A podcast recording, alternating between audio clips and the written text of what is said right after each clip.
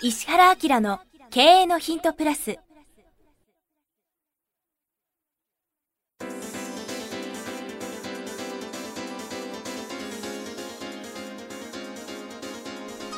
ポッドキャスト石原明の経営のヒントプラスは勝てるビジネスモデルや売れる仕組みの作り方。経営者や起業家が持っておくべき能力とその磨き方。リーダーの育成や強い組織の作り方などについて経営コンサルタントの石原明がリスナーの皆様からのご質問に直接お答えする形でお伝えしていく番組です。企業を継続発展させるためのノウハウを提供する日本経営教育研究所がお届けいたします。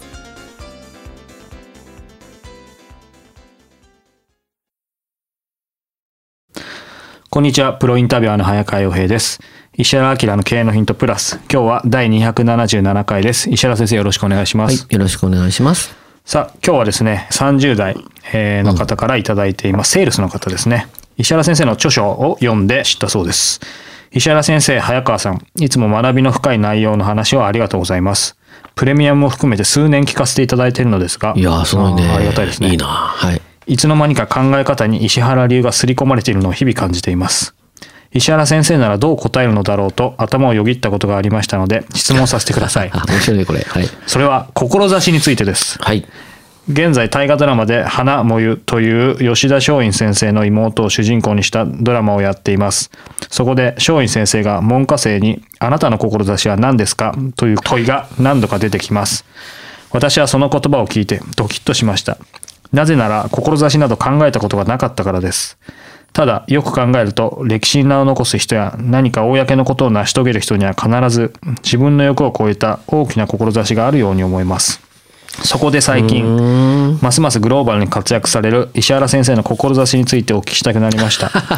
志の持ち方など含めてご教示いただけると幸いですなるほどね。はい志志。早く君また今回はまた、ちょっとこう、長めにイギリスに行かれてましたけど、あはい。やっぱりその、志に関連して、そういう行動を取られてるわけですよね。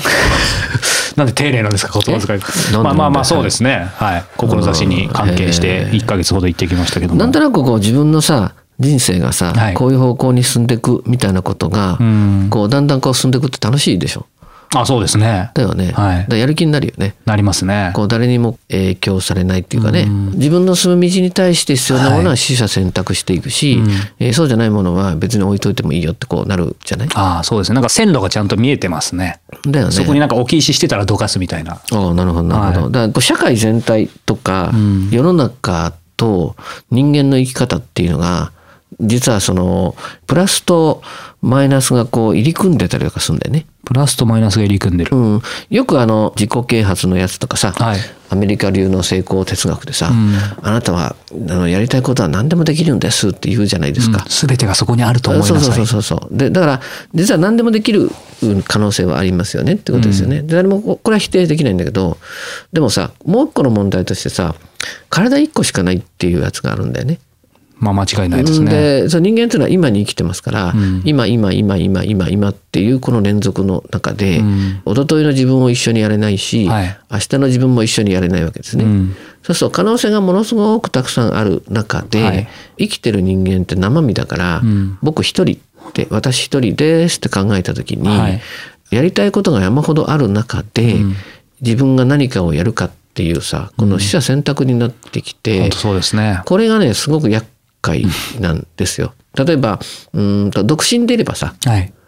ずっと一生独身でいる例えば誰とでも結婚できる可能性があるよね。そうですね、可能性は。あるよね。例えばスマップの誰かと結婚する可能性もあると。はいえでもあの人結婚してるじゃん。いやわかんない。離婚するかもしれないから、みたいなことを言うと可能性は無限だよね。はいでも無限なままにしとくと何もやらずに終わってしまうっていうですね。無限にしとくと何もやりずに終わってしまう要す。るに可能性は全部待ってる。うん誰とでも結婚できる。うんだから私ずっと独身なんだってって行動を起こさないと、はいそれで人生終わっちゃったりとかするから、要するにその無限の選択肢の中で何かを決めるっていうことがすごく重要になってくるんですよ。はい。でそうするとこれは何しないといけないかって自分に対して問いをしなくちゃいけなくて、うん実は教育の本当の意味での原点はそこにしかないっていうのが本当なんだよね。はい。ら今の教育っていうのはどっちかっていうと、教育ではなくて、うん知識を教えてるだけなんですよ。うんだから教えられていろんなことを知ることは、はい教育なのかっていうと実は原点的に言うと違って人間本来がどういうふうに生きていくかっていうことを、自ら思考するような方向に持っていくのが、うん実は教育なんだよね。だからよくあのなんか草加村塾のはい吉田松陰さんが蘭学の先生みたいにはい教鞭を振るってたみたいにみんな思ってるわけよ。まあ先生ですしね。そうそうそうそう。だけどイメージは吉田松陰さんっていうのはすごくてそこが本当に分かって、うん問いしか多分してないと思うな。ああ。まあ実際あなたの志は何ですかも問いですよね。そうそうそうそう。でそこがあれば、うんあ私はこれが行きたいと。うんじゃあそれに必要なんだったらじゃあもう揃ってるよ蘭学やればとかさ、うん医学やればとかさ、うん海外で何かしていけばっていうことになるんで、あとはもう自動的に勉強するはずなんだけどね、はいっていうようなことをなんだろうかね、うん。大河ドラマでちゃんとやってくれるかどうかわかんないけど そういう方向性があるっていうのは知ってほしいよねそれが教育ですね。そうそう。だからこの人ドキッてするのはさ、んものすごくいいことだったり、うんそのテレビを通してでも吉田松陰の思考がうん何百年経ってテレビを残ってるじゃんっていうささすが松陰先生素晴らしいことをやりましたねっていうさ、うん。だからあの草加村塾からはうん。人物って言われる人が山ほど出てって、それこそあの草加村塾の下の下の下の端っこの方のさ、うん。伊藤博文でも、うん。ね、総理大臣になっちゃうみたいなことになるわけよ。そうですね。うん、まあちょっとそういうお話がこの質問からできりゃいいなとか思って、うん。まあいろいろこう今回もたくさんこう来てる中でさっき選んだんだけどね、ってことです。うんうんうん。うん。その上でちょうど先週の質問も思い出したんですけど、まあ、少しあのフォーカスしますけど、まあ、やりたいことって、まあ、あんまり逆に固めすぎると、この時代いろいろ動いていくし、まあ、逆転の発想でそんなに今なくてもいいんじゃないかっていう話も先生からありましたけど、まあ、そういう意味で、えー、とあえてこういう聞き方をしますけど志っていうのは持った方がいいでしょうか、持った方がいいと思うんだけど、その100年前の志とかさ30年前の志と今の志はちょっと違うでしょうね。違う。うん、なんでかっていうと、その一生涯に人が起こせる行動とか影響力とか規模感がもう圧倒的に拡大してない？もうな昔だったら何百年とかかかることが一日でできたりとか。うん、本当そうなんだよね。例えば、まあ、チャンスが大きくなれば、はい影響力って増すわけよ。それに合わせて、例えばその人が得る収入も桁違いに変わっていくでしょ。はい。よくあの、なんで大リーグってさ、日本のプロ野球界と違って、あんなに年俸いいんですかとかさ、あの昔のバスケットのさ、エアジョーダンがさ、はいあ何十億とか何百億とかってなったじゃん。はい。で最近ではね若者の一番こう成功しやすい職業はねなんと DJ だったりとかするわけでしょ。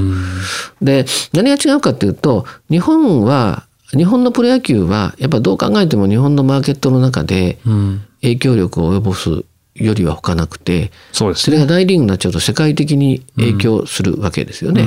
そうすると70億人ぐらいに対して情報発信して、はいそこからなんだろうかね人が動くっていうことは見に来る人もいれば、えー、と帽子買う人も T シャツ買う人も、それからそのテレビ見てくれるとかあのインターネット見てくれるってことはそこに広告とかなんかでも恐ろしく収入が動くわけじゃない。うん。だから情報も届けやすいしそこから得られる収入も桁がさいくつも違ったりなおかつこれが早くできるって考えた時に、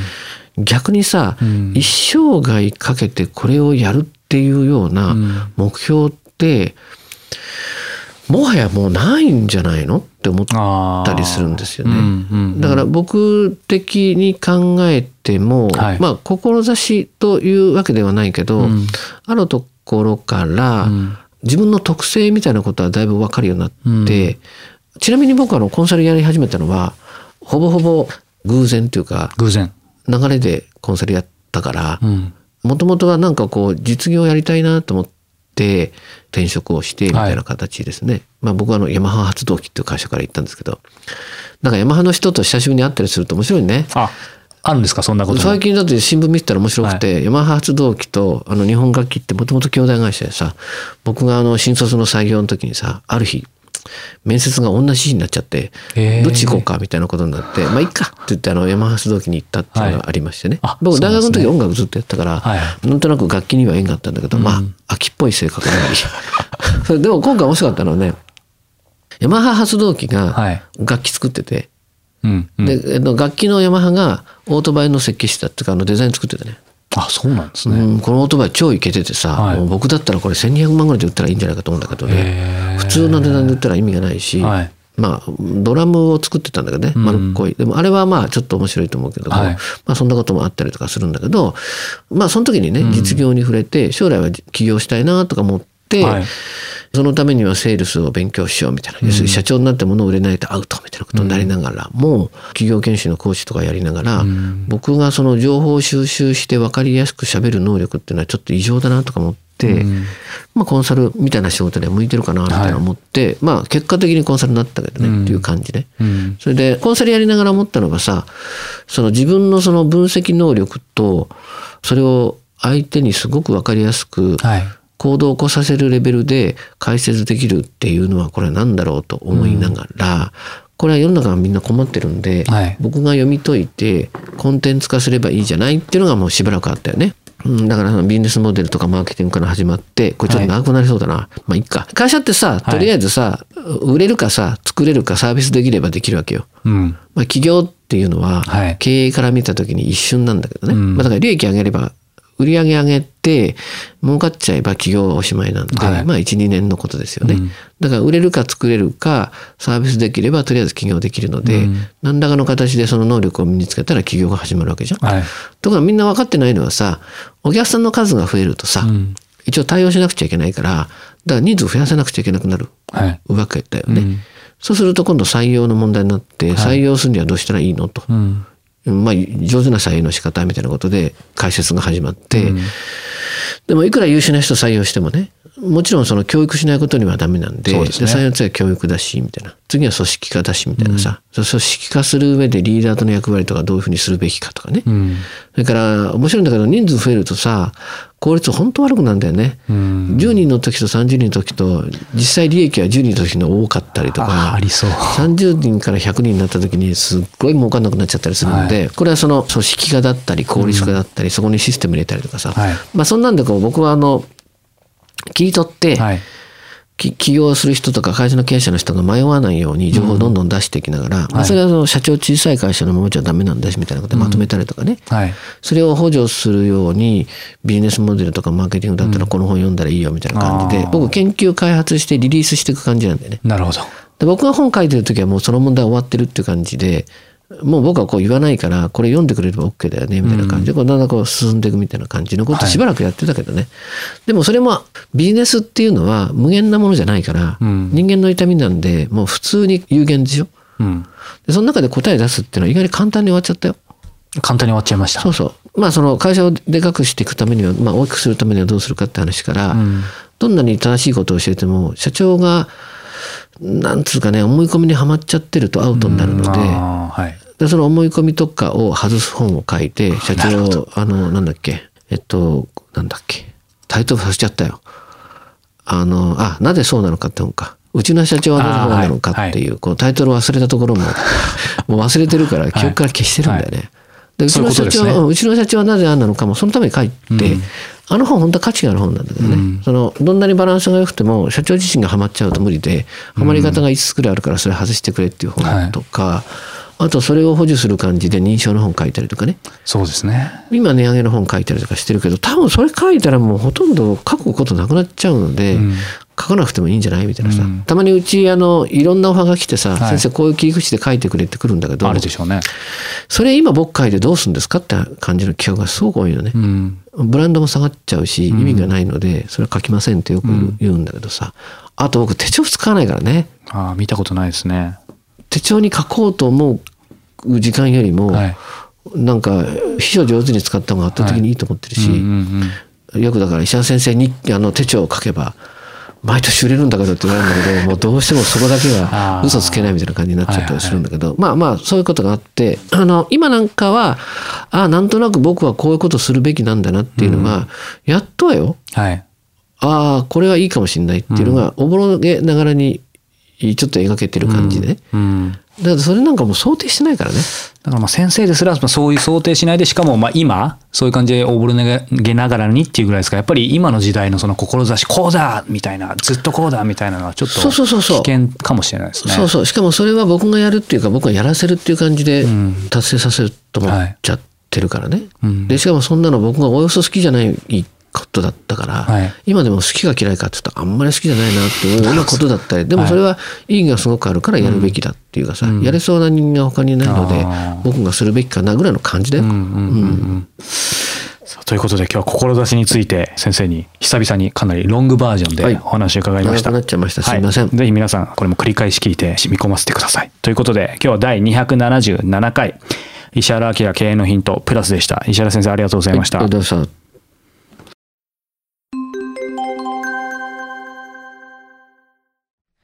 いつも経営のヒントプラスをお聞きいただいてありがとうございます。今日はですね、お知らせがあります。石原明の経営のヒントプラスの、これは何と言ったらいいんですかね、兄弟バージョン、プレミアムバージョン、むしろ。はい石原明経営のヒントプレミアムのご紹介です。すでにご存知の方も多いと思いますが、改めて石原さんにこの石原明経営のヒントプレミアムについていろいろちょっとお話を簡単に伺いたいと思うんですけど、そもそもこの、まあ、コンセプトとか、これほら経営のヒントの方が Q&A なんですよねだからまあいろんな形で質問していただいたことでこれは面白いなっていうことで、まあ聞いてくれてる方全体にもね価値があるなとか、あるいはコンテンツとして発信しておくことで時間を過ぎてもね、まあ、3年後でも5年後でも10年後でも価値があるみたいな感じで答えたいなってことをピックアップして答えてるんだけどただ僕が言いたいことっていうのをねしかもリスナーの方たちにとって実はこういうことを本当に知っておったら価値がありますよみたいなことを逆に喋る機会がないなと質問だから。Q&A てじゃ限界ありますよね。そうそうそうそう。で、まあそれをその早川君とも相談しながら、じゃあちょっとその、まあアップグレード版として、しかも言いたい内容を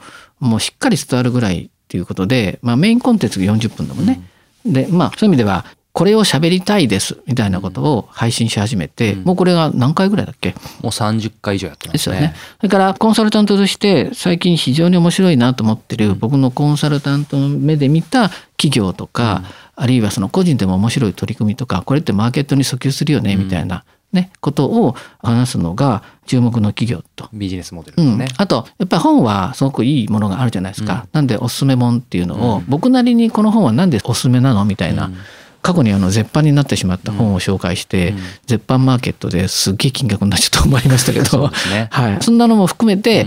最近ってね実は本ってみんなネットで買っちゃうんですよ。でネットで買うのはいいんだけど知ってる本を買うわけですね。だから知識の深掘りはできるかもしれないけどやっぱり本はどっちかっていうとさ書店で買ったりしよね。うんわーっと見渡しながら本が自分を読んでるみたいな感じで違う分野とか全く読まない領域のことにもちょっと刺激してあげたいなみたいなことも含めておすすめ本っていうのをそういう観点で出してるんでね。そうですね。なので、この経営のヒントプレミアムはメインコンテンツ。まあ、あの、石原先生がしっかりね、40分話す。そうそうまあ、つまり、えっ、と、どこにいても聞けるその音声の、まあ、セミナーというか講演、深い話を聞けるっていう感じですよね。だからまあタイトルがバーってあるので、お試しでどっか一個聞いてもらうと、事の重大さとかさ、はい深さがわかると思うので、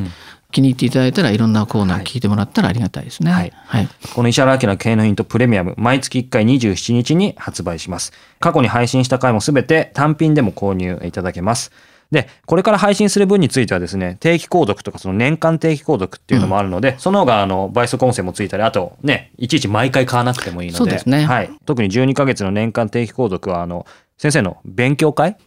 の招待券もプレゼントあ、そうなんだよね。はい。あの、リアルでやってる勉強会が東京、長野、大阪であって、それなんかの招待もね、されるんだよね。なのでそういう特典もつきますのでご興味のある方はウェブサイト石原明 .com からポッドキャスト経営のヒントのバナーに進んでいただくとポッドキャストの各サービスがあるのでそこからプレミアムのページに進んでください。もしくは経営のヒントプレミアムと検索していただいてもページに行けますのでそこからチェックしてみてください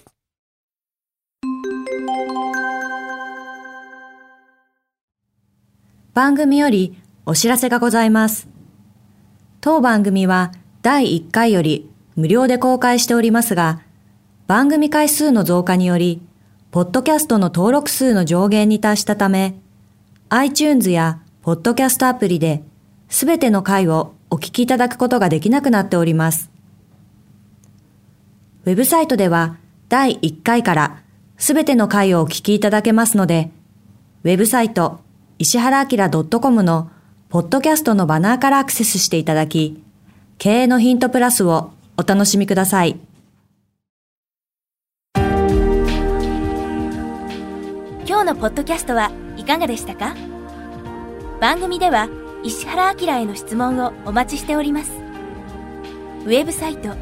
石原明 .com にあるフォームからお申し込みください。URL は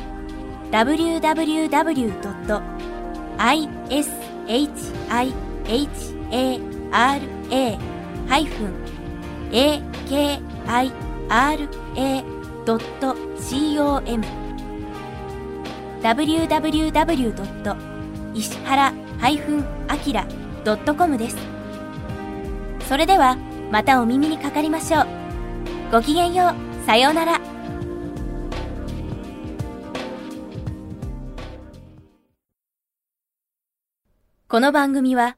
提供、日本経営教育研究所、プロデュース、キクタス、早川洋平、制作協力、若菜はじめ、ナレーション、岩山千尋によりお送りいたしました。